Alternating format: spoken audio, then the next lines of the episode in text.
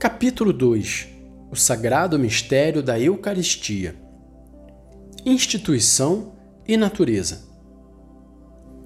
O nosso Salvador instituiu na última ceia, na noite em que foi entregue, o sacrifício eucarístico do seu corpo e do seu sangue, para perpetuar pelo decorrer dos séculos, até ele voltar, o sacrifício da cruz confiado à Igreja, sua esposa amada, o memorial da sua morte e ressurreição, sacramento de piedade, sinal de unidade, vínculo de caridade, banquete pascal em que se recebe Cristo, a alma se enche de graça e nos é concedido o penhor da glória futura.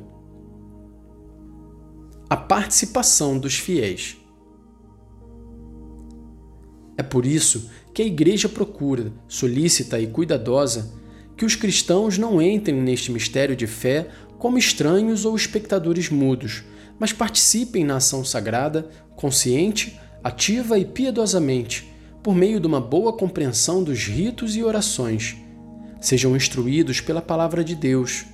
Alimentem-se à mesa do corpo do Senhor. Deem graças a Deus. Aprendam a oferecer-se a si mesmos ao oferecer juntamente com o sacerdote, que não só pelas mãos dele, a hóstia imaculada. Que dia após dia, por Cristo mediador, progridam na unidade com Deus e entre si, para que finalmente Deus seja tudo em todos. Revisão dos textos com mais leituras bíblicas. Para que o sacrifício da missa alcance plena eficácia pastoral, mesmo quanto ao seu rito. O Sagrado Concílio, tendo em atenção as missas que se celebram com a assistência do povo, sobretudo aos domingos e nas festas de preceito, determina o seguinte: O ordinário da missa deve ser revisto, de modo que se manifeste mais claramente a estrutura de cada uma das suas partes, bem como a sua mútua conexão, para facilitar uma participação piedosa e ativa dos fiéis que os ritos se simplifiquem, bem respeitados na sua estrutura essencial. Sejam omitidos todos os que, com o andar do tempo, se duplicaram ou menos utilmente se acrescentaram.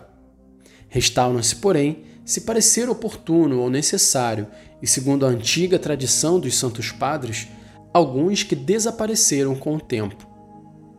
Prepare-se para os fiéis, com maior abundância, a mesa da Palavra de Deus Abram-se mais largamente os tesouros da Bíblia, de modo que, dentro de um período de tempo estabelecido, sejam lidas ao povo as partes mais importantes da Sagrada Escritura.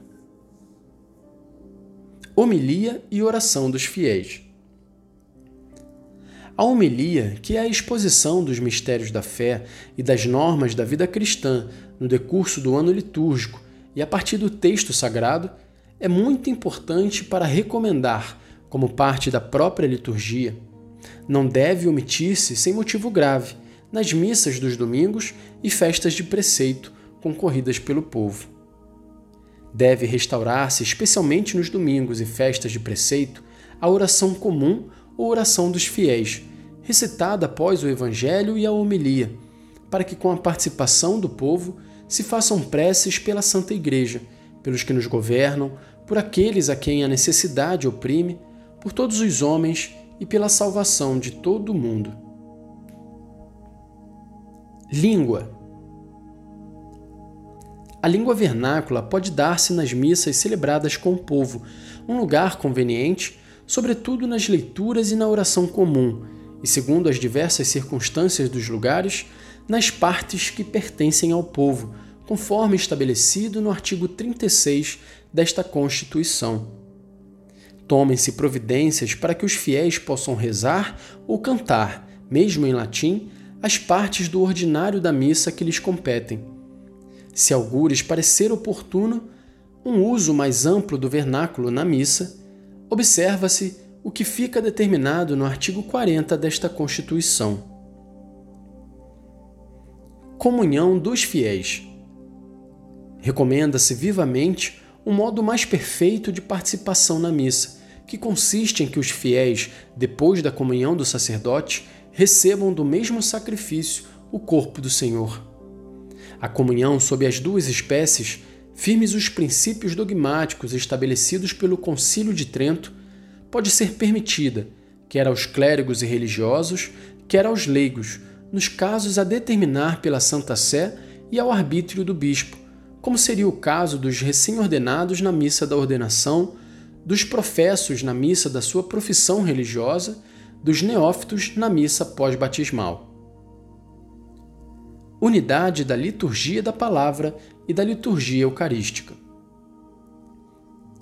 Estão tão intimamente ligadas entre si as duas partes de que se compõe, de algum modo, a missa, a liturgia da palavra e a liturgia eucarística, que formam um só ato de culto.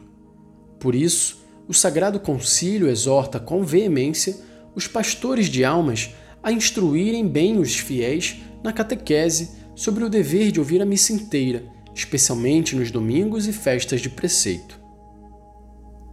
Celebração e seu rito. A concelebração, que manifesta bem a unidade dos sacerdotes, tem sido prática constante até o dia de hoje, quer no Oriente, quer no Ocidente.